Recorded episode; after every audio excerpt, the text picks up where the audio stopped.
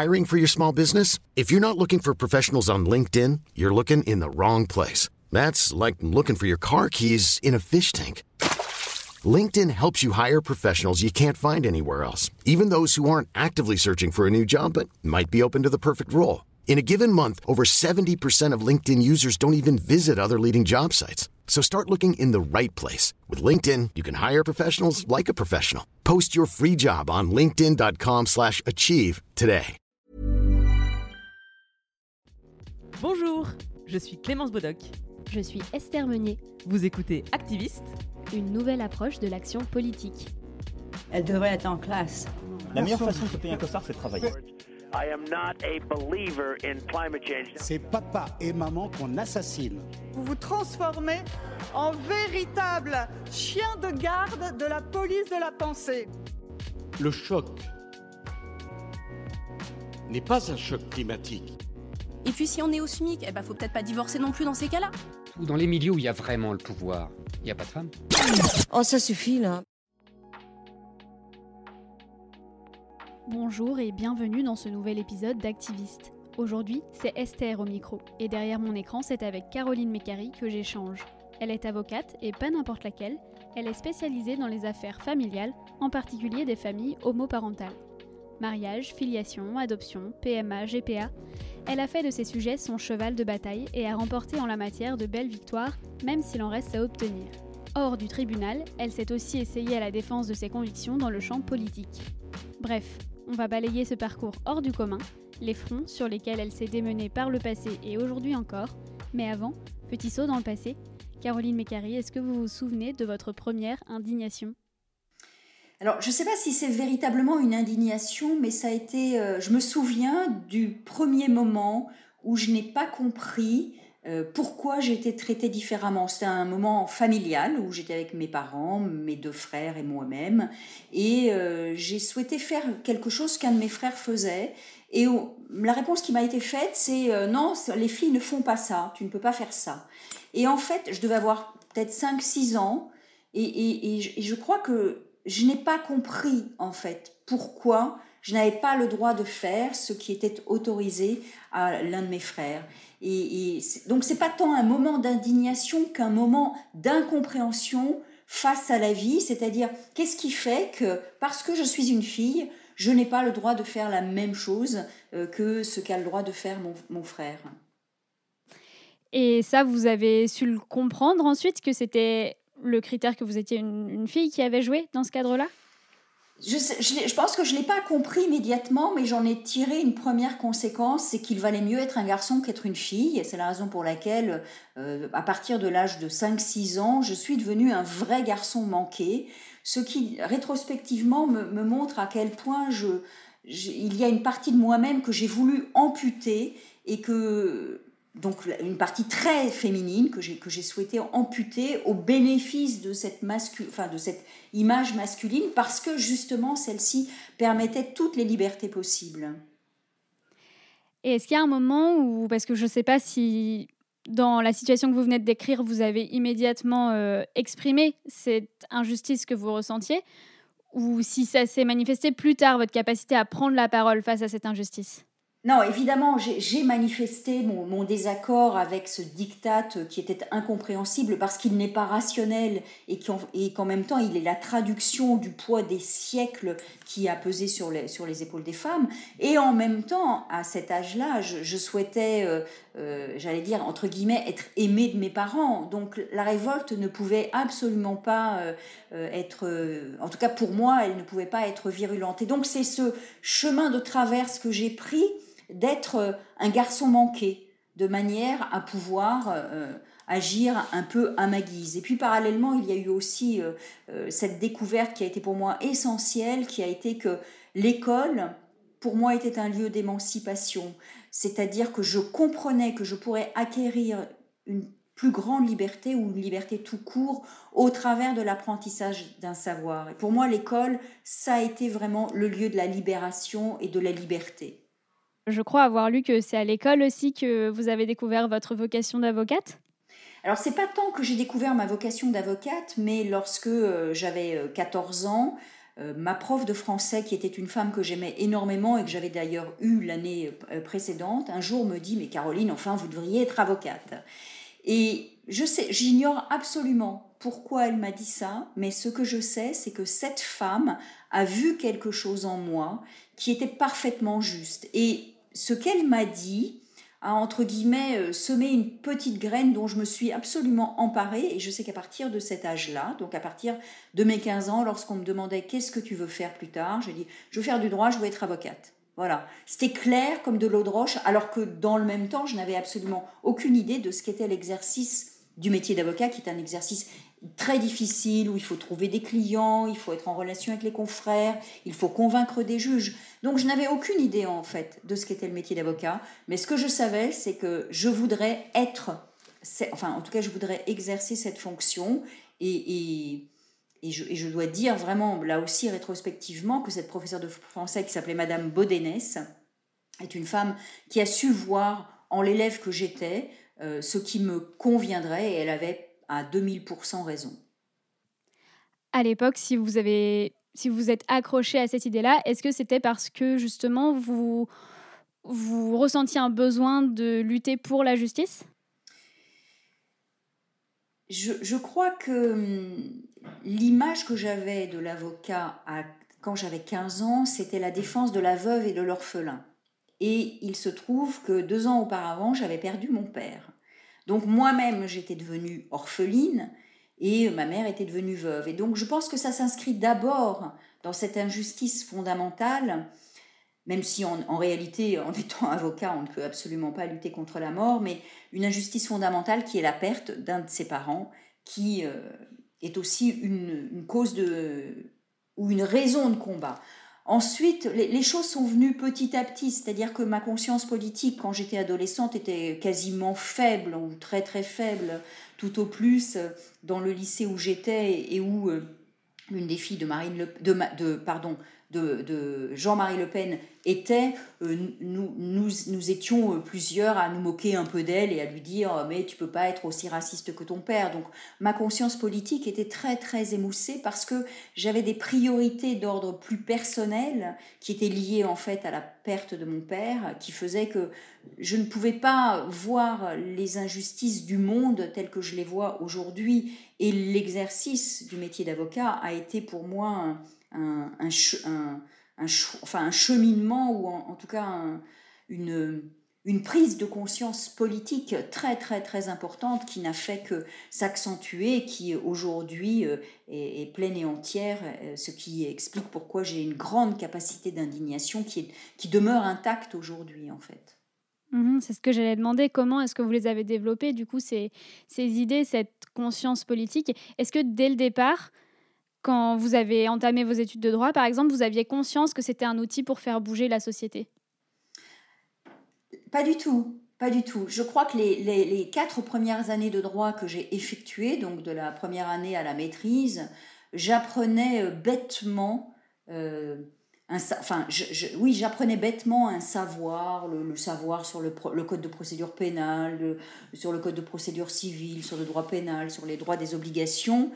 Et je, je, je, je, j'emmagasinais en fait des informations, mais je ne comprenais pas à quoi ça servait. Et il a fallu que je rencontre, euh, enfin plus exactement, c'est la rencontre avec euh, Géraud de la Pradelle, qui est aujourd'hui un professeur agrégé, enfin qui est professeur agrégé des facultés, mais qui a, qui est, qui a pris sa retraite. Et, et la rencontre avec cet homme qui était un, enfin qui est toujours un, un spécialiste du droit international privé, la rencontre amicale et professionnelle entre guillemets en tant qu'élève à l'égard d'un professeur, eh bien c'est cette rencontre là qui a été déterminante dans ma vie, puisque cet homme, ce professeur, m'a fait comprendre, m'a fait prendre conscience de ce que le droit est un outil politique.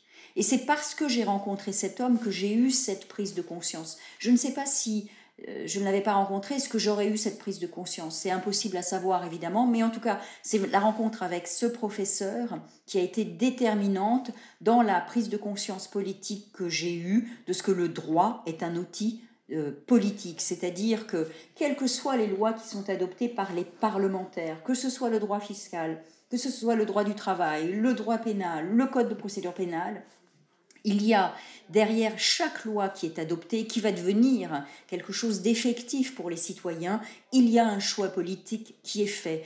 Lorsque, par exemple, le législateur décide d'élargir ou de restreindre les conditions d'entrée et de séjour des étrangers, c'est un choix politique. Lorsque le législateur décide de... Euh, Euh, comment dire, d'instaurer euh, telle ou telle modalité de sanction des infractions, de telle ou telle infraction pénale, c'est un choix, c'est un choix politique qui est habillé par le législateur. Donc le droit est politique et, et le fait d'avoir cette conscience-là est, à mon sens, nécessaire pour pouvoir bien exercer le métier d'avocat. En tout cas, l'exercer euh, comme je le fais. Et justement, est-ce que, en tant qu'avocate, vous vous considérez comme une activiste ? La première chose que je dois dire, c'est que je suis avocate des pieds à la tête. Je suis, j'ai, j'ai la défense dans la peau. C'est ce qui me constitue, c'est ce qui, pour moi, m'identifie, très clairement. Ce qui fait que on a, on m'a, on m'a, j'allais dire, donné le qualificatif de militante, d'activiste. C'est le champ dans lequel je, je suis intervenue, c'est-à-dire le, le, la défense des, des lesbiennes, des gays, des bi et des trans. Et comme c'est une défense que j'ai entamée au milieu des années quatre-vingt-dix, à un moment où la perception de l'homosexualité n'était pas celle d'aujourd'hui, c'est-à-dire que pesait sur l'homosexualité une opprobre extrêmement grande, et je ne dis pas que cette opprobre n'existe plus, elle, à mon sens elle existe toujours, mais le fait d'avoir commencé à défendre des lesbiennes et des gays, euh, comme un, un bon avocat le fait, a conduit mes opposants, ceux qui sont en désaccord avec ce que je fais, à m'affubler le qualificatif de militant euh, ou d'activiste. Pour dire la vérité, je n'ai, je n'ai pas de problème avec la dé- définition ou avec la détermination, enfin avec l'usage du mot militant ou activiste, encore que je préfère le terme activiste. Mais il faut savoir que quand quelqu'un utilise le mot militant contre vous, c'est pour décrédibiliser le travail d'avocat que vous faites. Il ne vient à l'esprit de personne de dire d'Éric Dupont-Moretti qu'il est un militant de la cause des criminels. Pourtant, lui et moi, nous faisons exactement la même chose. Je m'explique.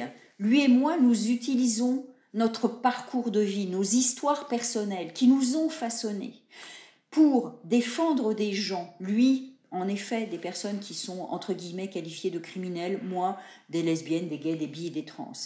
Nous utilisons ce que nous sommes, nous utilisons le savoir juridique que nous avons appris, nous utilisons notre compréhension de l'être humain pour les défendre bec et ongle. Et nous allons, y compris devant les plateaux, enfin, sur les plateaux de télévision, pour défendre nos clients. Nous faisons exactement la même chose.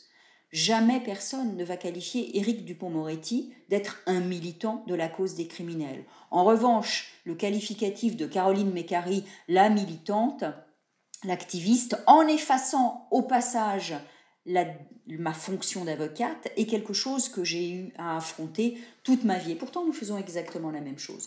Peut-être que cela se double aussi du fait que de, de ce que je suis une femme, mais là-dessus, je ne suis pas, je, je suis pas certaine à cent pour cent.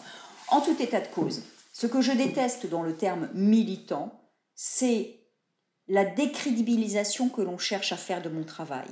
Or, le travail que je fais est un véritable travail d'avocat. Il est essentiellement et avant tout un travail d'avocat. Et lorsque je vais devant les juridictions, que ce soit les tribunaux, de grand, d'instant, de, de, de, les tribunaux judiciaires, les cours d'appel ou la Cour européenne des droits de l'homme, je ne fais pas de politique. Je ne fais pas de militantisme. Je fais du droit parce que j'ai l'intelligence de savoir qu'il faut raconter l'histoire des personnes que je défends et construire un argumentaire juridique qui puisse emporter la conviction de mes juges qui régulièrement ne sont pas d'accord avec ce que je vais soutenir. Mais il faut trouver une voie de passage pour qu'ils acceptent d'entendre ce que je dis et qu'ils rendre une décision dans le sens que je souhaite. Je, je crois y avoir réussi un certain nombre de fois, même régulièrement, même si évidemment cela n'exclut pas le fait que régulièrement je n'ai pas obtenu gain de cause. Mais je suis extrêmement déterminée. Mais je le fais toujours en sachant à qui je parle. Je parle à des juges, je ne suis pas devant un pla... je ne suis pas sur un plateau de télévision. Mon discours devant un juge et sur un plateau de télévision ne va évidemment pas être le même. Tout simplement parce que si on veut être un bon avocat, il faut savoir s'adapter à son interlocuteur. Sinon, votre interlocuteur ne va pas vous écouter, il va fermer ses oreilles et il ne vous donnera pas raison. Or, ce qui compte le plus pour moi, c'est d'obtenir gain de cause pour que, pour les gens que je défende, il y ait quelque chose qui transforme leur vie dans le bon sens du terme. Ça, c'est pour moi quelque chose de, d'essentiel. Au fond, il faut que le jugement qui va être rendu fasse loi pour mes clients, mais, mais une loi qui soit juste et bénéfique pour eux. Est-ce que c'est une idée qui fait débat au sein de votre profession, le fait de défendre une vision, une vision potentiellement sociétale à travers le droit ? Très sincèrement, je, peut-être que ça fait débat au sein de la profession, mais très sincèrement, ça ne, ça me, je, je m'en moque totalement. Je ne suis pas au service de la profession. Je suis pas, je suis quelqu'un de viscéralement indépendant. C'est la raison pour laquelle, par exemple, je ne suis jamais rentrée dans une association, quelle qu'elle soit, euh, pour en prendre la direction, euh, telle association euh, de défense des droits L G B T ou telle association de défense des étrangers. Je peux donner, de, faire des dons, mais je veux être indépendante. Et pour être indé- pourquoi je veux cette indépendance ? je, je défends avant toute chose les justiciables qui viennent me solliciter pour les représenter, pour les défendre, parce qu'ils savent que, en effet, je vais les défendre, eux et personne d'autre. Et donc, ce que peut penser mon ordre, ce que peuvent penser les confrères, ce que peuvent penser les magistrats, du fait de mes discours publics, ne m'intéresse pas, je m'en contrefiche totalement. Ce qui compte pour moi, c'est de comprendre la demande de mon client, de la lesbienne, du gay ou de l'hétérosexuel, bien sûr, parce que je ne fais pas de discrimination. C'est de voir comment je peux présenter cette histoire et obtenir l'adoption de l'enfant du conjoint, l'exéquatur d'un jugement d'adoption qui a été prononcé à l'étranger, la transcription de l'acte de naissance, le maintien des liens pour une mère sociale qui a été évincée par la mère biologique. C'est ça qui m'intéresse et c'est ça que je fais à chaque fois. Donc, que des gens aient une opinion sur mon travail, c'est leur problème, pas le mien. Moi, ce qui compte, c'est d'avoir, de pouvoir me lever chaque matin et de me dire « oui, je, je, je suis avocate et vraiment, je fais tout pour la défense de l'intérêt de mes clients ». C'est ça qui est pour moi le, le, le point essentiel en fait. Alors justement, on est en train de l'aborder, mais quand vous avez démarré votre carrière, vous étiez plutôt spécialisée en propriété littéraire et artistique. Et puis, assez rapidement, vous avez mis vos compétences, comme vous le dites, au service de différentes causes, et notamment de la cause L G B T. Euh, parfois, je demande à certains invités dans ce podcast comment ils ont choisi leur combat. Vous, aujourd'hui, vous êtes présenté comme cette figure du, du droit pour les personnes L G B T. Comment est-ce que vous l'êtes devenue ? Par hasard. Le, le, le démarrage, c'est un pur hasard. Euh, on est en dix-neuf cent quatre-vingt-seize, un homme que je vais appeler Thomas vient, me prend contact avec mon cabinet et me demande un rendez-vous pour, remettre en, pour, un, pour une problématique de divorce. Cet homme a la particularité d'être gay. Ça fait vingt ans qu'il est marié avec son épouse, bien sûr. Il a euh, lutté contre son homosexualité. Les, tous les deux ont fait trois enfants. Et évidemment, au bout de vingt ans de mariage, c'est plus possible de nier ce qu'il est. Donc, il a décidé d'assumer son homosexualité, ce qui, dans le cadre du divorce, pose un, un problème à l'épouse qui ne supporte pas que son mari puisse voir les enfants en présence du compagnon de son mari. Et donc, j'accepte de prendre en charge la défense de cet homme. Et comme je le fais pour chaque dossier, je fais des recherches, je regarde comment le, le mieux défendre, en fait. Et je m'aperçois finalement qu'il y a pas beaucoup d'articles de doctrine, très peu de jurisprudence. La jurisprudence qui existe, elle est vraiment pas bonne, elle n'est pas favorable à mon client. Bon, ok, très bien, je prends en charge sa défense et nous allons à l'audience.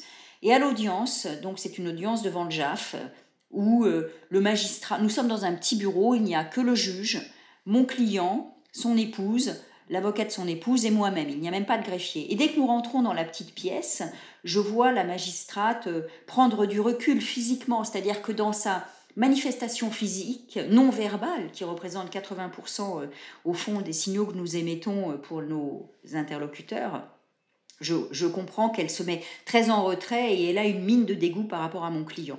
Je sais d'emblée que les choses vont être très difficiles, même si je, je plaide ce que j'ai à plaider, tout comme le, l'avocat de, de l'épouse plaide ce qu'il a à plaider. Mais l'attitude de cette magistrate m'a tellement horrifiée, intérieurement, m'a révoltée profondément, que lorsque je suis sortie de, de l'audience, je me suis dit, il faut que je fasse quelque chose, il faut que je fasse quelque chose.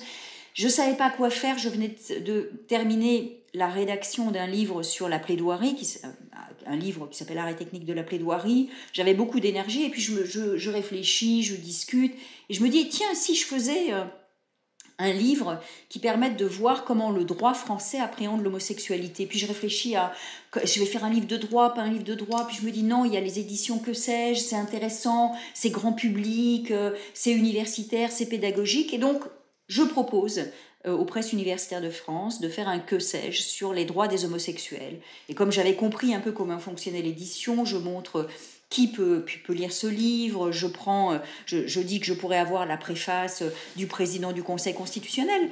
Et c'est comme ça, en fait, que j'ai démarré. Je vais rédiger ce que sais-je, je vais organiser un colloque au barreau de Paris qui va être le premier colloque sur le droit et l'homosexualité, qui sera fait en partenariat avec l'école des avocats du barreau de Paris.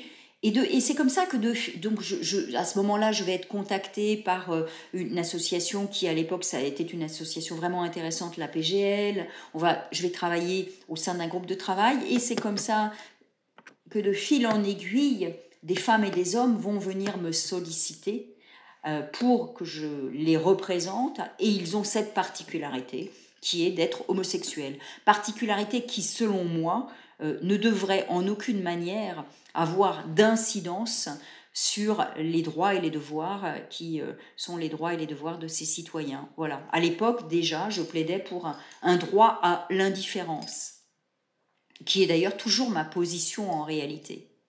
C'est là, d'où le fait de revendiquer l'égalité des droits, puisque l'inégalité des droits maintient les homosexuels dans une situation d'une différence de traitement qui ne se justifie pas, ou qui ne se justifie plus, eh bien, euh, ma, ma, ma, mon positionnement a été toujours une égalité de traitement pour tout le monde. Alors, je pense que ce serait bien justement qu'on revienne un peu sur les différents grands combats que vous avez menés. Est-ce que vous pourriez revenir sur ce qu'a été euh, votre première victoire ? Ma première victoire, ça a été euh, l'adoption euh, de l'enfant du conjoint pour un couple de femmes euh, qui n'étaient pas mariées. Voilà, c'est l'histoire de Carla et Marie-Laure qui euh, viennent me voir, on est en, à la fin mille neuf cent quatre-vingt-dix-neuf, début deux mille. Elles ont eu trois enfants par P M A, c'est euh, Marie-Laure qui les a portés.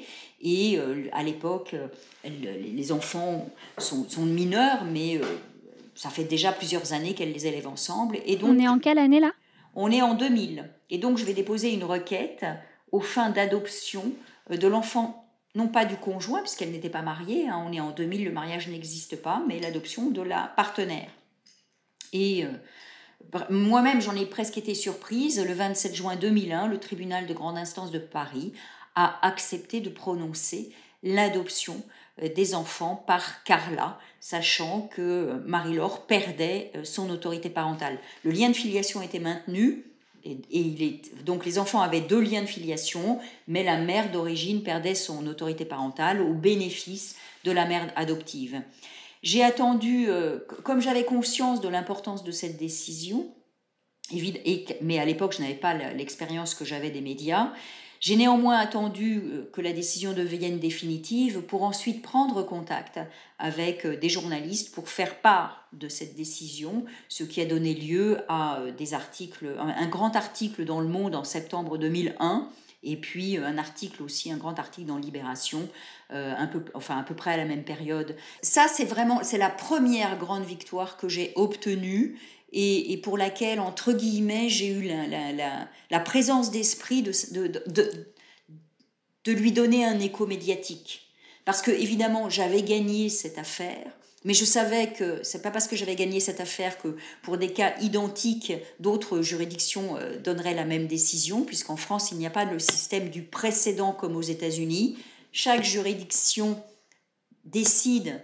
certes en fonction de règles de droit, mais elle peut décider différemment. Et donc, je savais qu'il fallait alimenter le débat pour euh, qu'il y ait une modification de la loi qui permette l'adoption sans perte de l'autorité parentale et quand bien même on ne serait pas marié. Donc voilà, ça c'est ma première grande victoire, euh, on peut dire ça, oui. Mais finalement, la, le changement effectif de la loi, si je ne me trompe pas, il a été seulement possible en deux mille treize ? Absolument, c'est le vote de la loi sur le mariage pour tous qui, en deux mille treize, va permettre l'adoption de l'enfant du conjoint à la condition d'être marié. Mais avant qu'on arrive à l'adoption de la loi euh, euh, du mariage pour tous, bah, évidemment, il y a, euh, euh, j'allais dire, ce grand événement auquel j'ai participé, qui est le mariage de Bègle. Le mariage de Bègle, c'est ce qui va permettre d'ouvrir en France le débat sur la question de l'ouverture du mariage civil aux lesbiennes et aux gays. Avant ça, c'est impossible d'en parler. Avant ça, on a eu le débat sur le Pacs qui a vraiment été un débat terrible, avec euh, y compris euh, ce, ce fiasco euh, parlementaire, puisque vous savez que le, le projet de loi euh, a, été, a fait l'objet d'une motion de rejet en dix-neuf cent quatre-vingt-dix-huit, qu'il faudra attendre encore un an supplémentaire avant que la loi sur le Pacs ne soit adoptée le quinze novembre mille neuf cent quatre-vingt-dix-neuf. Mais c'était impossible de parler de mariage. À cette époque, en quatre-vingt-dix-huit, il n'y a que Daniel Borillo et moi-même qui avions publié une tribune dans Tétu pour revendiquer l'accès au, au mariage civil, parce que justement, nous sommes des, des juristes et que nous savons que l'égalité des droits, ça veut dire qu'à situation de fait similaire, traitement juridique similaire, donc ouverture du mariage civil. Mais c'était inaudible. Et il faudra l'acte politique de Noël Mamère en juin deux mille quatre, qui va célébrer le mariage de ces deux hommes, pour que le débat s'ouvre enfin d'un possible mariage civil pour tous les couples. Et, et, et c'est Noël Mamère qui va me contacter en avril deux mille quatre en me demandant d'assurer la défense des mariés de Bègle, tout en ayant évidemment conscience des écueils, euh, ce que j'ai accepté avec grand plaisir pour deux raisons. La première raison, c'est que d'abord, sur le plan juridique, c'est, c'est évidemment un, un, une question euh, passionnante pour, le, pour, le, pour la juriste, enfin pour l'avocate que je suis. Ça, c'est vraiment... Euh, le Code civil ne définit pas le mariage. La définition du mariage, elle résulte d'un arrêt de la Cour de cassation de mille neuf cent trois. Mais depuis mille neuf cent trois, on est en deux mille quatre, on a changé deux fois de constitution. On est passé de la troisième à la quatrième et à la cinquième République. Dans la cinquième République, il y a la Déclaration des droits de l'homme qui pose le principe d'égalité de traitement. Donc déjà, ça n'existait pas en mille neuf cent trois, ça existe aujourd'hui. Et puis, la France a signé la Convention européenne des droits de l'homme qui interdit, dans son article quatorze, les discriminations sur toutes les situations différentes. Donc, l'argumentaire juridique était euh, extrêmement solide. On ne peut pas interpréter le Code civil, qui d'ailleurs ne définit pas le mariage, en deux mille quatre comme on l'interprétait en, en mille neuf cent trois. Et aujourd'hui, en deux mille quatre, on doit l'interpréter comme permettant euh, le mariage civil à tous les couples. Cet argumentaire était d'ailleurs tellement solide que la Cour d'appel de Bordeaux, qui va être saisie de cette question, puisque donc le mariage est célébré, immédiatement le procureur a assigné les époux devant le tribunal, le tribunal a annulé le mariage, on a été devant la Cour d'appel de Bordeaux, et la Cour d'appel de Bordeaux, avant de confirmer l'annulation du mariage, va dire, dans son arrêt, l'argumentaire juridique qui est soulevé est, perti- enfin, est, est, est solide et sérieux, vous voyez. Et donc ensuite, on ira devant la, jusque devant la Cour de cassation qui va fermer la porte en, euh, deux mille, en, deux mille, pardon, en deux mille sept. Et donc ensuite, j'irai devant la Cour européenne des droits de l'homme, mais la Cour européenne des droits de l'homme rendra son arrêt en deux mille seize, c'est-à-dire trois ans après que la France ait ouvert le mariage civil, donc en disant bah, y a pas de, voilà, y a plus d'objet, ok, très bien.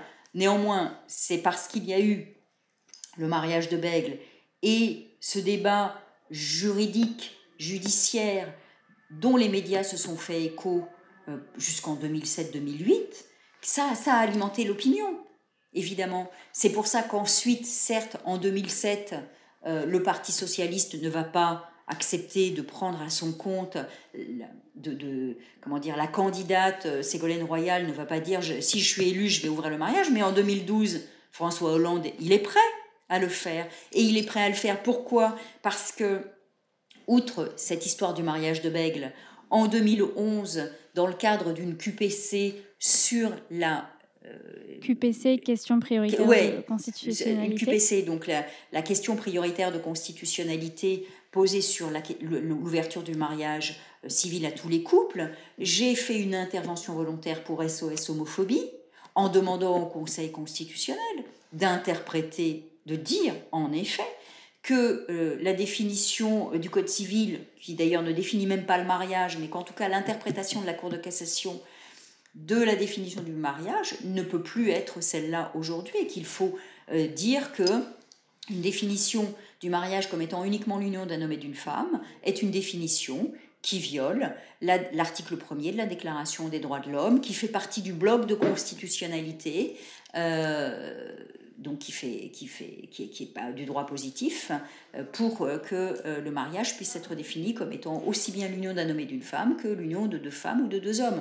Bon, malheureusement, le Conseil constitutionnel a rejeté, enfin n'a pas accepté cette Q P C en disant, il aurait pu le faire, techniquement il pouvait le faire puisqu'il est compétent pour eux, vérifier la constitutionnalité d'une loi au sens formel du terme à la Constitution.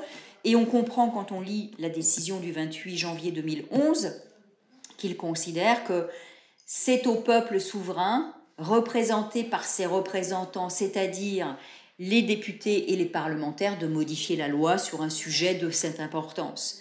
Et donc, très clairement, le euh, Conseil constitutionnel renvoie la balle aux législateurs, ce qui permet à François Hollande de dire, dans ses soixante engagements pour la France, si jamais je suis élu, je ferai, euh, j'adopterai, enfin je voterai le mariage euh, civil pour tous les couples et l'adoption. Donc on comprend là que vous avez été quand même l'une des artisanes majeures de cette adoption. Est-ce oui, que oui. pour vous c'est votre plus grande victoire jusqu'à présent, cette loi ? Ou est-ce qu'il y en a une autre qui...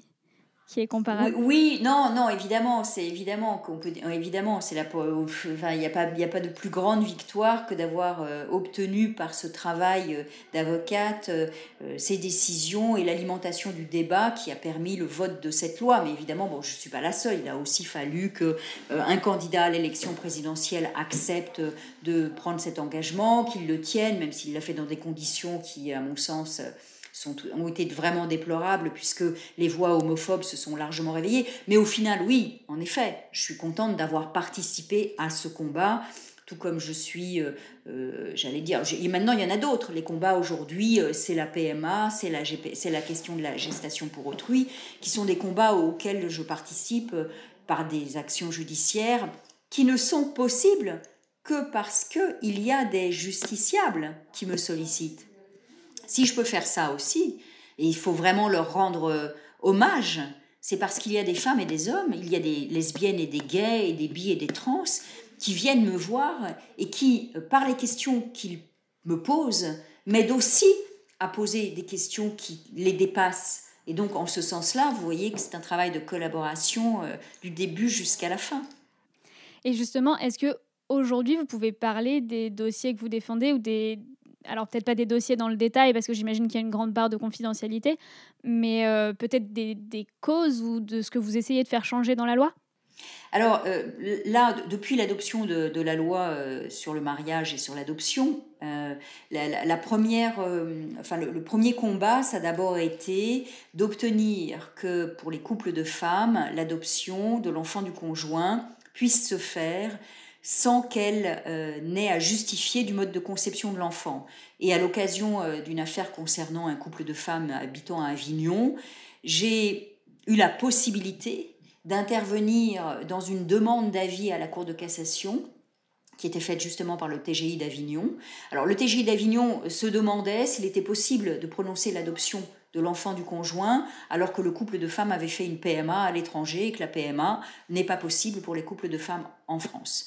Eh bien, par un avis du vingt-deux septembre deux mille quatorze, j'ai obtenu que la Cour de cassation dise que le fait d'avoir eu recours à une P M A à l'étranger n'est pas un obstacle au prononcé de l'adoption, si les conditions légales sont réunies et si c'est l'intérêt de l'enfant. Les conditions légales, c'est quoi ? C'est un mariage, la mère qui a consenti à l'adoption, pas de... de rétractation, elle ne revient pas sur son consentement. L'enfant, il a un seul lien de filiation, et c'est évidemment c'est son intérêt puisque l'enfant il est élevé par les, les deux femmes depuis sa naissance.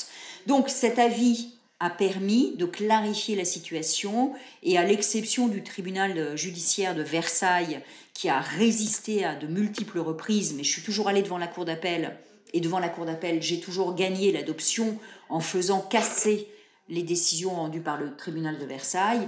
L'adoption plénière de l'enfant du conjoint pour les couples de femmes est aujourd'hui possible dès lors que le dossier il est correctement fait. Donc aujourd'hui, ce combat il est derrière puisqu'il est gagné. Maintenant, le combat, c'est le même, mais pour les couples d'hommes qui ont fait des G P A. Donc, j'ai obtenu l'adoption simple pour les couples d'hommes.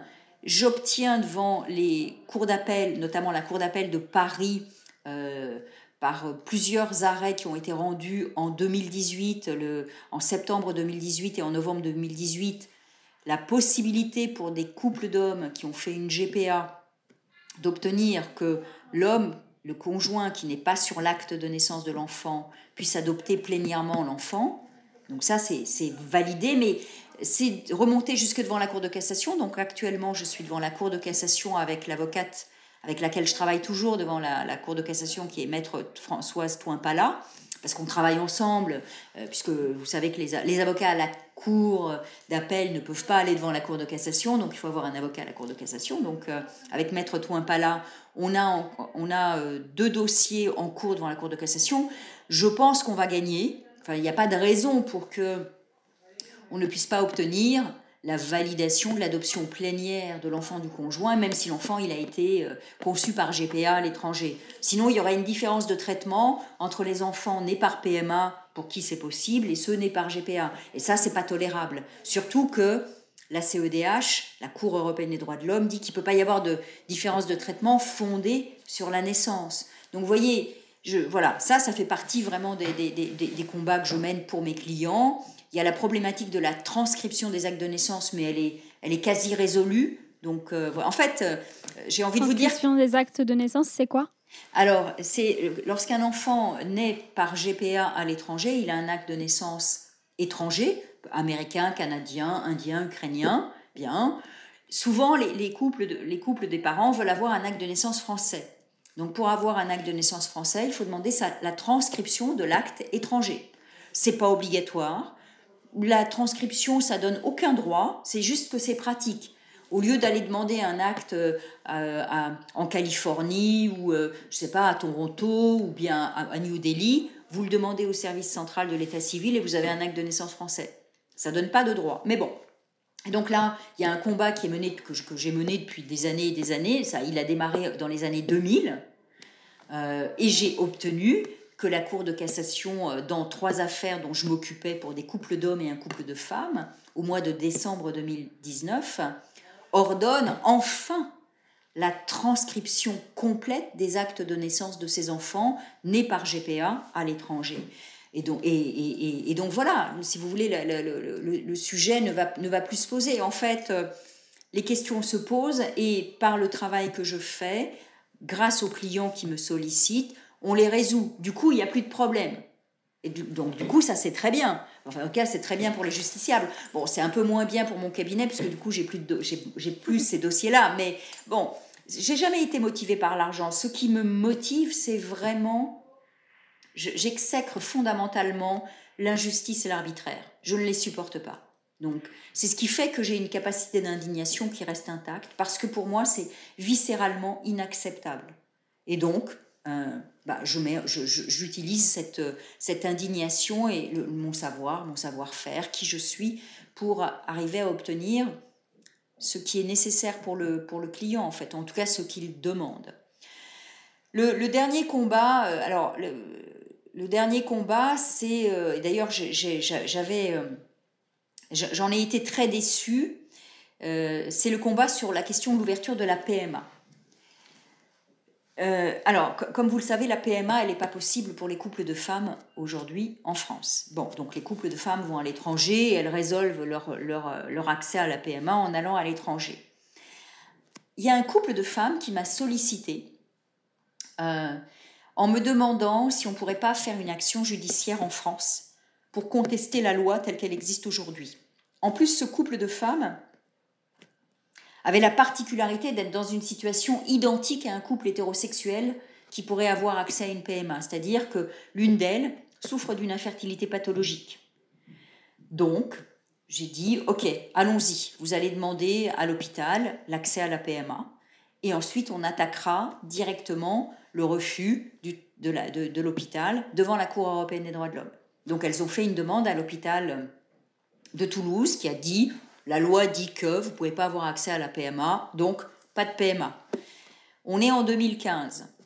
À cette époque, la jurisprudence de la C E D H, de la Cour européenne des droits de l'homme, permettait d'envisager de, saisir, de la saisir directement sans être passé par toutes les juridictions nationales, sans avoir saisi le tribunal administratif, la cour administrative d'appel et le Conseil d'État, dans la mesure où la loi est claire, elle dit pas de P M A pour les couples de femmes, donc si je vais devant le tribunal administratif, il va me dire la même chose, si je vais devant la cour administrative d'appel, elle va me dire la même chose, si je vais devant le Conseil d'État, il va me dire la même chose. Donc, c'est des voies de recours inefficaces et ineffectives.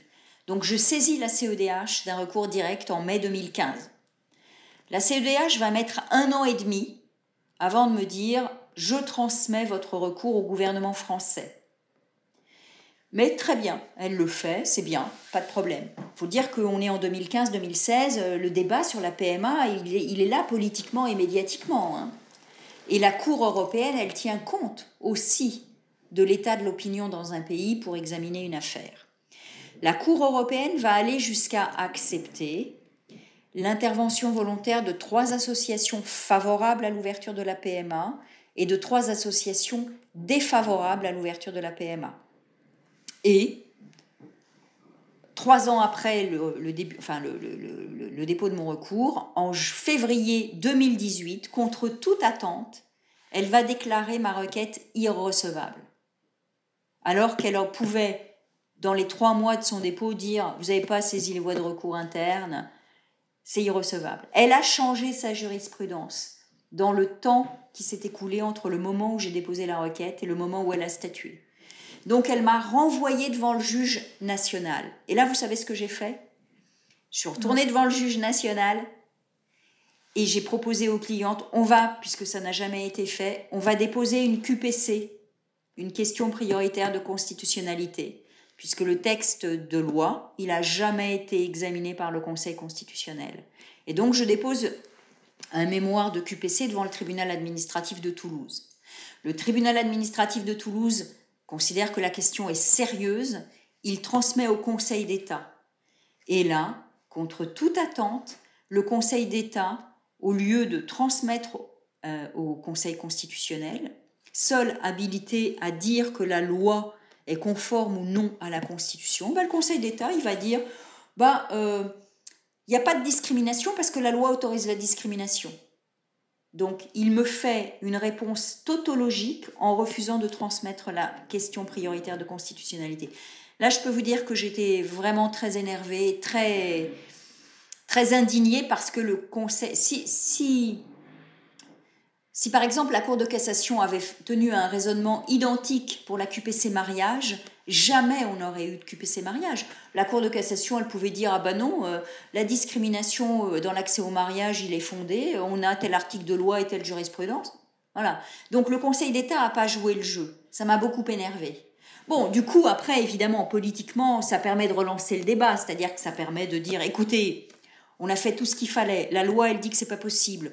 Le, la Cour européenne des droits de l'homme, elle dit, elle veut pas se prononcer. La Q P C, elle a été rejetée par le, par le, le Conseil d'État. Il faut que la loi change maintenant. Et donc, c'est le combat que je mène aujourd'hui, entre guillemets, politiquement, pas devant les juridictions. Devant les juridictions, euh, devant les juridictions je, je, mon, mon, mon combat actuel, c'est pas celui-là, puisqu'il n'a pas lieu d'être. Devant les juridictions, mon combat pour mes clientes, c'est un combat pour les mères sociales. Vous savez, les mères sociales, c'est la situation d'un couple de femmes qui a voulu avoir un enfant. Elles ont fait un bébé grâce à une P M A à l'étranger. Il y en a une qui, évidemment, a accouché et elle, elle est devenue légalement la mère. Elles n'ont pas pu se marier pour X ou Y raison, elles se sont séparées. Celle qui n'a pas accouché n'a donc aucun lien juridique avec l'enfant. Elle est ce qu'on appelle une, une mère sociale. La seule solution pour, et pour cette mère sociale, si la mère biologique refuse qu'elle continue à avoir l'enfant, c'est de saisir le tribunal d'une demande qu'on appelle le maintien des liens entre l'enfant et la mère sociale. Et donc, mon, entre guillemets, combat consiste aujourd'hui, lorsque je plaide ce dossier, à soutenir que l'enfant qui est né dans cette configuration d'un couple de femmes fait l'objet d'une discrimination, parce que s'il était né au sein d'un couple hétérosexuel qui a fait une P M A, son père, même s'il n'est pas le père biologique, son père biologique aurait euh, immédiatement été reconnu comme père, et donc un lien de filiation aurait été établi. Là, parce que ses parents sont deux femmes, vis-à-vis de la mère sociale, il n'y a pas de lien euh, biologique. Donc, je vous demande de tenir compte de cette situation pour maintenir les liens comme si il y avait un lien juridique.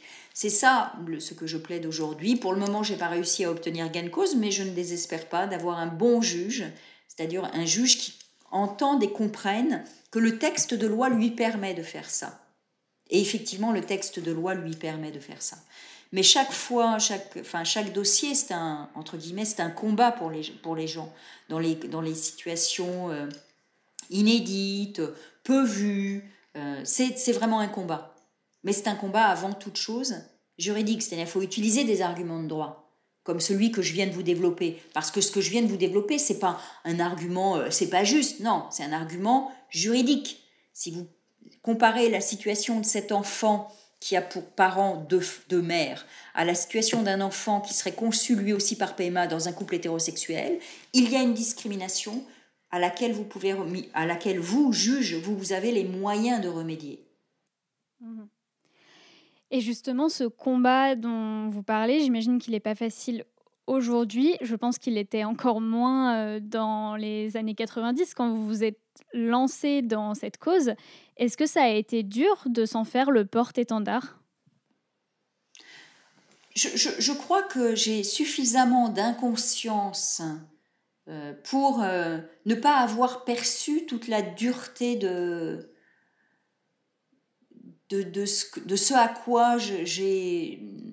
J'ai, j'ai été euh, confrontée, en fait. Euh, euh, je, je crois que j'ai une ténacité et, et, et une, une, une, enfin, j'ai, je, je, je crois d'abord une, une chose qui est vraiment extrêmement importante, c'est que lorsque je soutiens une position en tant qu'avocate devant une juridiction, euh, je crois, euh, enfin, dur comme fer à ce que je raconte. C'est-à-dire qu'il n'y a pas de place pour le doute, parce que j'ai aucun doute sur la légitimité et le bien fondé de ma demande, même si euh, je ne suis pas du tout certaine d'en, d'en obtenir gain de cause. Euh, après, le, j'allais dire, pff, des, des décisions judiciaires où euh, implicitement il y a de l'homophobie, oui, j'en ai, je, enfin, j'ai, j'ai, j'ai, mes clients ont, ont eu à les supporter. Euh, c'est bien plus difficile pour mes clients que pour moi. Euh, après, je, comme je le disais précédemment, ce que, les, ce que les autres pensent de ce que je fais, ça glisse sur moi, c'est pas important. J'ai le sentiment d'être du bon côté de l'histoire. Donc oui, effectivement, certainement c'était difficile, mais en fait, moi j'ai oublié tout ça. C'est, je, ce qui compte, c'est... Je, je ne me souviens globalement que des bonnes, que des bonnes choses. Et, et puis, euh, surtout, je ne m'attarde absolument pas au passé, c'est-à-dire que je suis déjà dans dix ans. Je ne je, je suis, je suis même pas en, deux mille, en deux mille vingt, je suis en deux mille trente.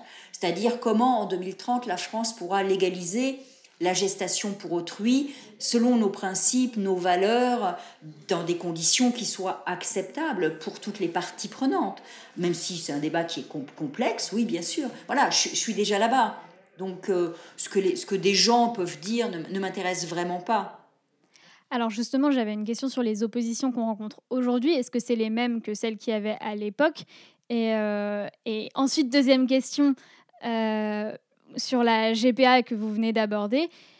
Aujourd'hui, contre la P M A, on a énormément cet argument que c'est la porte ouverte à la G P A. Alors, qu'est-ce que vous répondez à ça ? Sur votre première question... Euh...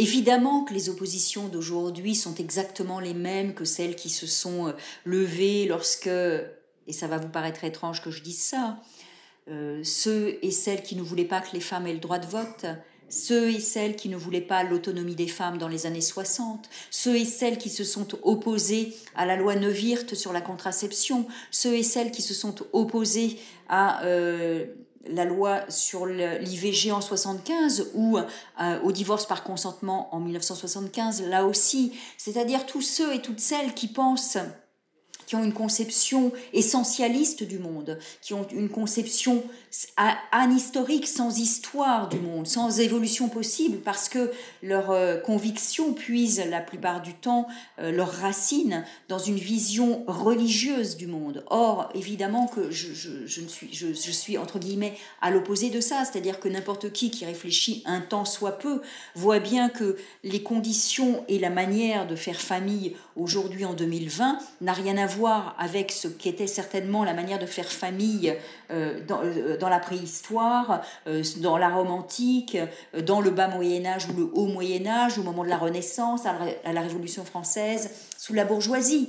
Tout évolue, évidemment. Donc les oppositions sont toujours les mêmes. Elles puisent leurs racines, à mon avis, toujours dans des... Dans dans la religion, pas la religion, mais, mais les religions, parce que très sincèrement, euh, c'est cette conception euh, de, euh, ou ce sentiment de détenir une vérité qui, qui anime les opposants. Évidemment, ensuite, elles se sont affinées, elles se sont nourries d'arguments pseudo-anthropologiques, pseudo-psychanalytiques, pseudo-sociétaux, mais très sincèrement. Vous savez, il euh, y, a, y a quelques jours, je regardais un documentaire sur... Euh, Euh, le, le viol, documentaire tourné en mille neuf cent soixante-quinze. Les images et les interviews des gens, des hommes ou des femmes parlant du viol, mais c'est un... Aujourd'hui, elles sont, quand on les regarde, elles sont aberrantes, mais vraiment aberrantes. Eh bien, je me dis que ceux qui s'opposent aujourd'hui, par exemple, à la P M A, comme ils se sont opposés au mariage pour tous, quand on verra euh, leurs arguments, leurs, leurs, leurs assertions dans dix ans, vingt ans, mais on va les trouver... Moi, je les trouve déjà évidemment pathétiques, mais le, le grand public, dans vingt ans, les trouvera absolument pathétiques. C'est des gens qui, sont pas, qui passent à côté de l'histoire, enfin, qui sont du mauvais côté de l'histoire. Mmh. Sur votre deuxième question, écoutez, on va être clair, l'ouverture des... P... Alors, c'est quoi les P M A? C'est toutes ces techniques qui permettent de concevoir un enfant alors que, euh, on va dire... physiologiquement, on ne le peut pas pour des raisons soit d'infertilité pathologique, soit pour des raisons sociales, comme le fait d'être deux femmes ou deux hommes. Quoique parfois, on peut même avoir dans un couple de femmes ou un couple d'hommes l'un des membres qui souffre d'une infertilité pathologique. Il n'y a pas d'effet domino. C'est-à-dire qu'on peut parfaitement ouvrir les techniques de P M A aux couples de femmes sans ouvrir la gestation pour autrui. Cela est si vrai que je vous rappelle qu'en France, la G P A... elle est interdite aux couples hétérosexuels. Donc il n'y a pas de corrélation automatique entre l'ouverture des P M A avec l'ouverture de la gestation pour autrui qui aujourd'hui est interdite aux couples hétéros comme aux couples euh, de, de, d'hommes, très clairement. Et donc la question d'ouvrir la G P A, c'est un choix en effet de société. Et c'est un choix qui peut se poser, auquel on peut être opposé, en effet. Les, les, les, ceux qui n'y sont pas favorables ont, ont entre guillemets le, le droit de ne pas y être favorables. Je pense que les arguments qu'ils avancent sont de mauvais arguments. Moi, je pense qu'il y a de bons arguments pour justement légaliser la G P A selon nos principes à nous, les principes du droit français, les principes de, de respect de la dignité de, de chacun, le principe du consentement, euh, selon nos propres valeurs. On ne peut pas forcer quiconque à faire une G P A. Et donc, et c'est d'ailleurs une manière... Légaliser la G P A en France, c'est une manière de faire en sorte que les couples de Français n'aillent pas à l'étranger, dans des pays où certainement les modalités de gestation pour autrui ne correspondent pas à nos valeurs. Voilà. C'est donc au contraire un argument pour, qui va dans le sens de il y a des G P A qui ne seraient pas éthiques, et cetera. Mais bon, ça fait partie, ça fait partie du débat. En tout cas, il n'y a absolument pas d'automaticité entre l'ouverture de la P M A et l'ouverture de la G P A. Mmh. Donc on va prendre un tout petit peu de recul parce que là on a évoqué tout un pan de votre engagement, mais en réalité vous n'êtes pas mobilisé uniquement sur la question des droits des personnes L G B T. Est-ce que euh, vous, qu'est-ce que vous retenez de votre combat aux côtés des sans-papiers de l'église Saint-Bernard par exemple? euh, Ça, ça on... remonte. Je pense qu'il va falloir replacer un petit peu le contexte. Oui. Oui, on est en mille neuf cent quatre-vingt-seize. Il y a des sans-papiers qui vont d'abord occuper l'église. Zut, j'ai oublié son nom. Bref, ils sont dans une première église, celle qui est près de la gare de l'Est, et ils vont, par, ils vont se réfugier ensuite à l'église Saint-Bernard. Et le Premier ministre de l'époque, qui était Alain Juppé, va décider de donner l'assaut de cette église Saint-Bernard pour faire évacuer. Il y avait à peu près de mémoire deux cent cinquante sans-papiers qui étaient à l'intérieur. Les forces de l'ordre à l'intérieur vont euh, sélectionner les gens en fonction de leur couleur de peau. C'est-à-dire que toutes les personnes de couleur vont être... Ils ne vont pas procéder à des interpellations et des contrôles d'identité sur place. Ils vont mettre les personnes de couleur de côté en leur demandant de monter dans des cars qui vont les emmener dans des centres de rétention à Vincennes. Comment nous savons ça? C'est que notamment une femme de couleur a été emmenée au centre de rétention de Vincennes, sauf qu'elle était française. Ce n'est pas la couleur de peau qui fait la nationalité. C'est un papier qui fait la nationalité. Et donc nous avons découvert le poteau rose. Bref. Nous avons été une trentaine d'avocats à intervenir bénévolement, aussi bien devant le tribunal correctionnel que devant le juge des libertés, ça s'appelait comme ça, ou devant le tribunal administratif pour contester les arrêtés de reconduite à la frontière, avec notamment Henri Leclerc. Et nous avons plaidé inlassablement pendant trois, quasiment trois jours et trois nuits pour obtenir la remise en liberté, la non-condamnation, et cetera. C'était un baptême du feu. C'est-à-dire que là, j'ai pris la conscience, j'ai vraiment, c'était flagrant, le, le, la, la, la conscience de ce que, euh, vraiment, l'application du droit a une dimension politique. C'est-à-dire que, normalement, les interpellations auraient dû être déclarées nulles du fait de la preuve que nous rapportions qu'en réalité, il n'y avait pas eu d'interpellation et de contrôle d'identité sur place, mais un tri en fonction de la couleur de peau. Mais les juges... qui n'ont pas besoin de recevoir d'ordre, qui n'ont pas besoin de recevoir d'instruction, savaient que politiquement, il fallait impérativement que le gouvernement de Juppé ait raison.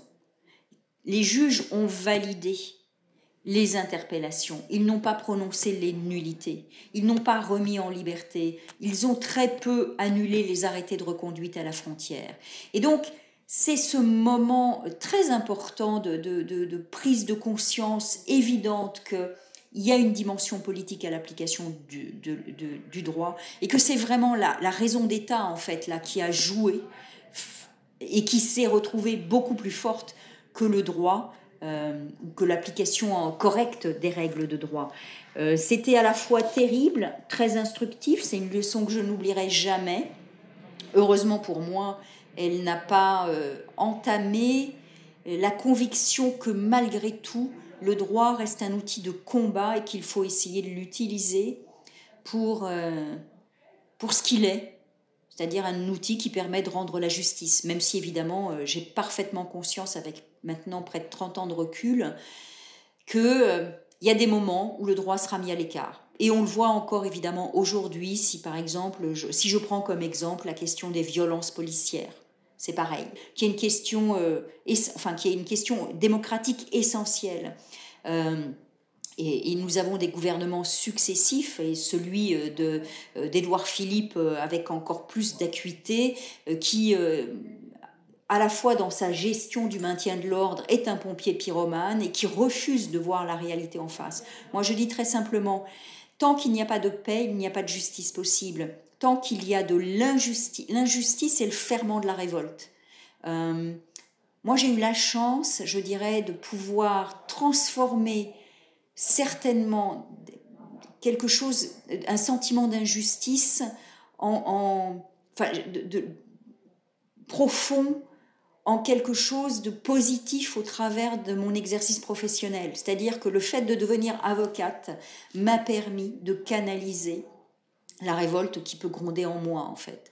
C'est-à-dire, ça m'a permis de canaliser ma, ma, ma violence contre l'injustice et l'arbitraire. Au contraire, je, je sais utiliser le droit, qui est un outil, pour lutter contre les, les injustices et l'arbitraire, même si j'ai conscience que parfois, j'y arrive pas, ou parfois, je vais être confrontée à quelque chose de l'injustice. Mais je ne peux pas abandonner cette idée, parce que si j'abandonne cette idée, je meurs.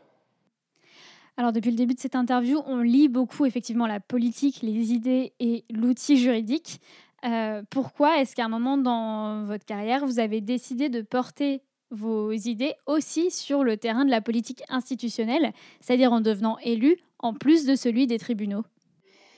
euh, En fait, j'ai, j'ai été sollicitée. Voilà, j'ai été sollicitée en deux mille neuf par Europe Écologie Les Verts pour rejoindre... la liste aux élections régionales. Évidemment, j'ai été sollicitée à cause de ce que je représentais, entre guillemets, la marque Mécary, l'avocate qui défend la cause des lesbiennes et des gays. J'avais conscience de ça, mais moi, je, je, je l'ai accepté, non pas pour être une caution euh, euh, de la cause, euh, entre guillemets, homosexuelle, mais parce que j'y ai vu la possibilité d'élargir mon engagement et mon champ de combat, et justement sortir uniquement des questions L G B T. C'est la, ça, c'est la raison profonde pour laquelle j'ai accepté. Mmh. Et qu'est-ce que vous y avez appris de différent par rapport à l'exercice du droit, donc dans, dans cette nouvelle fonction ? euh, Ça a été une déception euh, que, enfin, dont, vous, dont il est difficile de mesurer euh, la profondeur. Je me suis retrouvée dans un, donc dans un parti politique, Euro, enfin, avant, c'était les Verts, mais c'est devenu Europe Écologie Les Verts.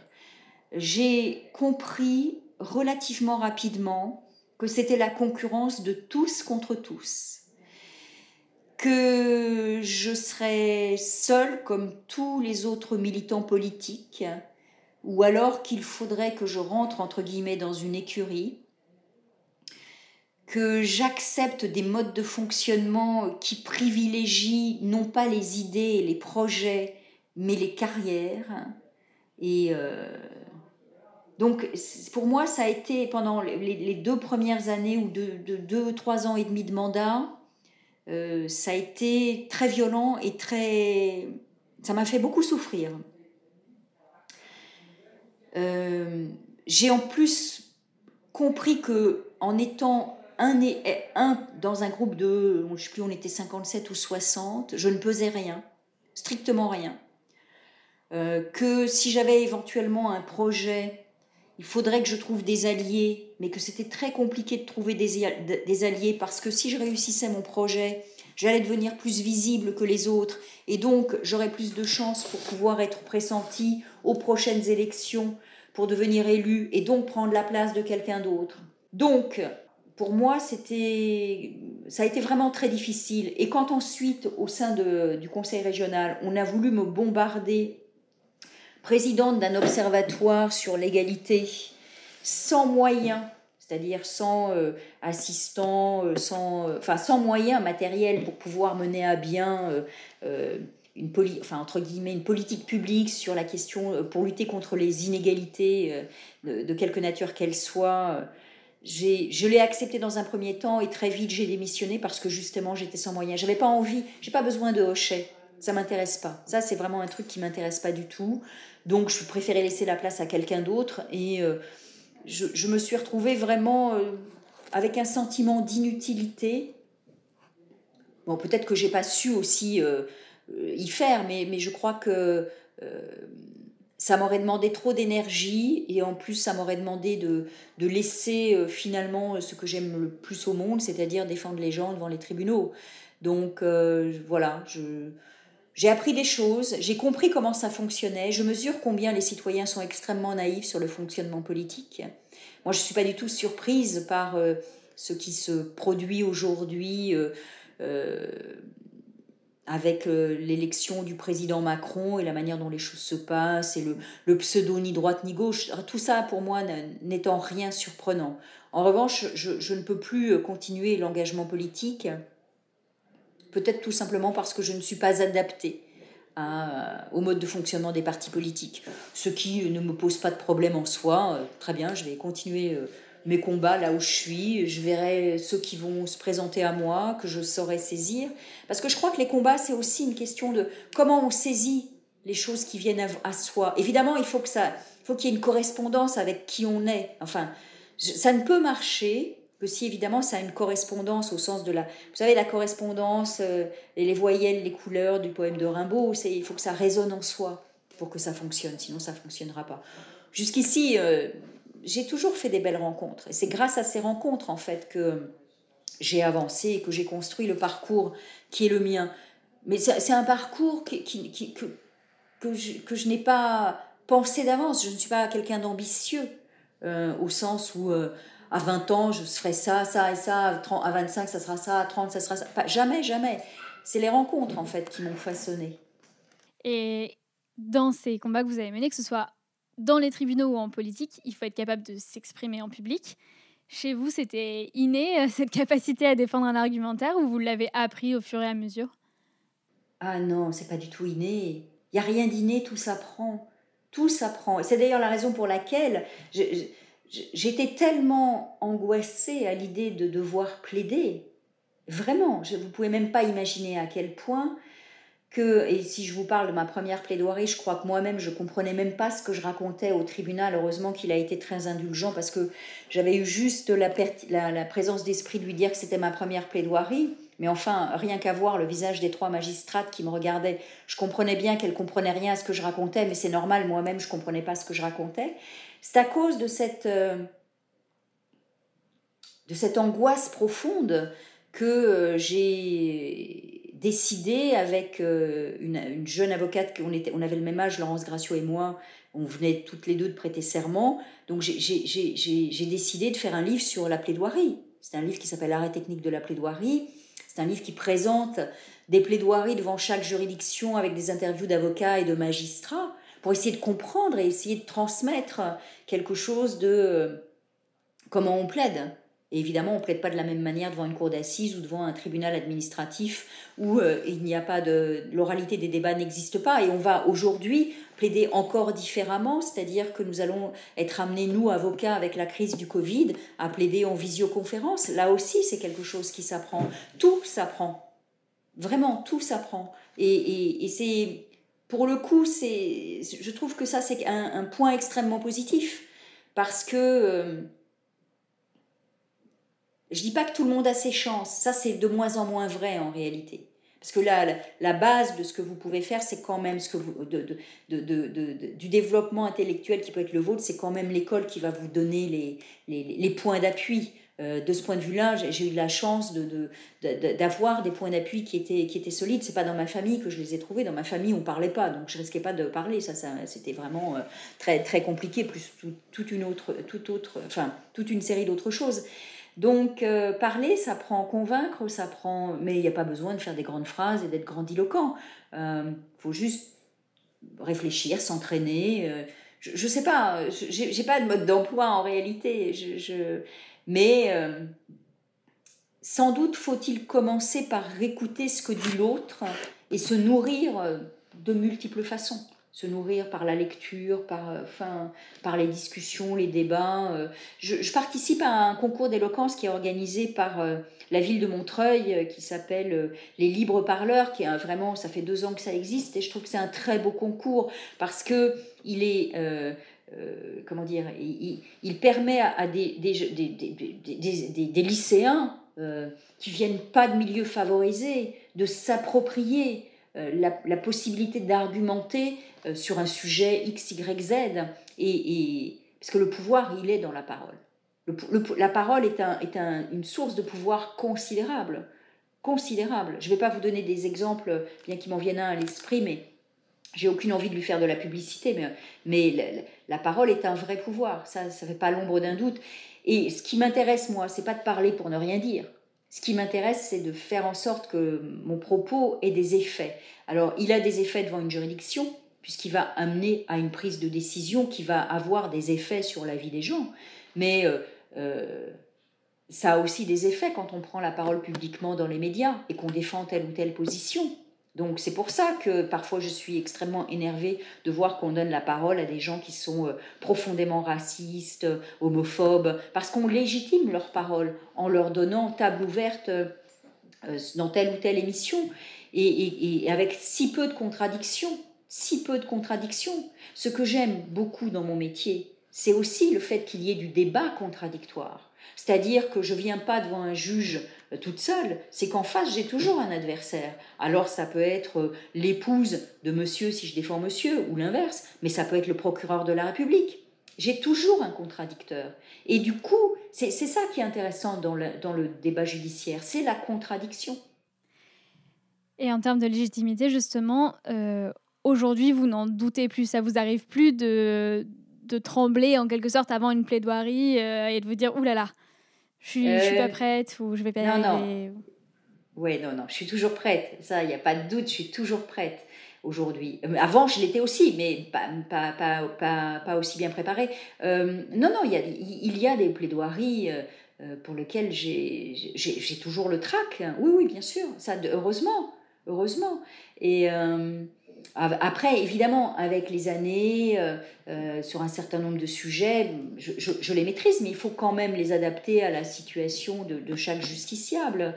Euh, y a toujours un enjeu. C'est jamais, euh, j'y vais jamais les mains dans les poches. C'est, c'est, c'est à chaque fois. Enfin, il y a un enjeu pour pour le pour les pour les citoyens que je représente. Et et puis je cherche toujours à convaincre. Donc euh, donc oui. Évidemment, aujourd'hui, je, peux, je pense que personne ne peut dire qu'il ne peut pas comprendre ce que je dis. Ce n'est pas possible. Aujourd'hui, je, je sais qu'une de mes très grandes qualités lorsque je plaide, c'est la clarté avec laquelle je, fais, je le fais. Et, et, et du coup, le sentiment que cela donne à l'interlocuteur de, de tout comprendre. Enfin, c'est pour moi le, le plus beau compliment qu'on puisse me... Enfin, pas le plus beau, mais en tout cas un des plus beaux, c'est vraiment lorsque quelqu'un me dit « je vous ai écouté, j'ai eu l'intérêt ». Le sentiment d'être vraiment magnifiquement intelligent. C'est, c'est que vous donnez la, les, les clés à ceux qui vous écoutent de, de comprendre parfois des situations qui sont extrêmement compliquées. Voilà. Mais bon, non, voilà, je, je, je, j'y pense plus. Mais après, euh, je vous dis, là, là, le challenge maintenant, c'est de plaider en visioconférence. Comment vous vous présentez, comment vous vous habillez, comment vous parlez alors que vous ne voyez pas votre interlocuteur, ou très peu, euh, surtout s'il a un masque. Voilà, ça c'est, c'est, un, c'est intéressant, mais qui peut les choses les plus difficiles peut ensuite les choses les plus simples. C'est qui peut le plus, peut le moins. Donc euh, voilà, une autre qualité de mon métier, c'est qu'on apprend tous les jours. Tous les jours, il n'y a pas un jour où je n'apprenne pas. Et ça, c'est... Euh, C'est un remède à l'ennui formidable, formidable, formidable. Eh ben, merci beaucoup euh, pour cet exposé. C'est, c'est bah, assez merci inspirant, à vous. Je merci dirais. Beaucoup. Euh, on approche donc de la fin de l'interview et euh, même si euh, vous avez eu un peu de mal à trouver l'inspiration pour les quelques petites questions qu'on pose généralement à la fin, euh, je vais quand même vous en poser deux que vous m'avez désignées. Donc la première, est-ce qu'il y a une personne qui vous a particulièrement inspiré dans votre action ? Alors, en fait, c'est, c'est ce professeur de droit, Géraud de la Pradelle, que j'ai rencontré quand j'avais vingt-deux ans. On peut dire qu'il m'a inspiré, en tout cas, il a été mon mentor, peut-être même d'ailleurs sans qu'il le mesure, ou qu'il ne mesure à quel point il l'a été, puisque cette C'est cet homme-là qui m'a fait comprendre que le droit est un outil et que c'est un outil politique. À partir du moment où on comprend ça, ça veut dire qu'on comprend qu'il faut l'utiliser, il faut apprendre à l'utiliser. Et donc, c'est vraiment un homme que, que je peux vraiment remercier pour, pour, pour ce qu'il a fait. Et puis, je pourrais ajouter qu'il y a cette prof de français, Madame Bodénès, sans laquelle peut-être que je ne serais pas devenue avocate, tout simplement. Deuxième question, et dernière donc. Si je vous donne une machine à remonter le temps, et que vous avez le pouvoir de réparer quelque chose dans l'histoire, c'est quoi ? Je voudrais qu'à la place de la Déclaration des droits de l'homme, euh, les révolutionnaires aient adopté la Déclaration des droits de la femme. Je pense que si euh, cette déclaration avait été adoptée, cette déclaration euh, rédigée par Olympe de Gouges, eh bien, euh, nous n'aurions pas perdu les deux siècles que nous avons perdus à euh, euh, lutter, combattre pour que les femmes soient... Euh, traité sur le plan juridique, en tout cas, de la même manière que les hommes et exactement les mêmes droits. Voilà, j'aimerais bien changer ça et on peut rêver. On peut rêver, on est là pour ça aussi, pour rêver l'après et le possible. Merci beaucoup, Caroline Mécary, d'avoir accepté cette interview. Merci à vous, merci infiniment.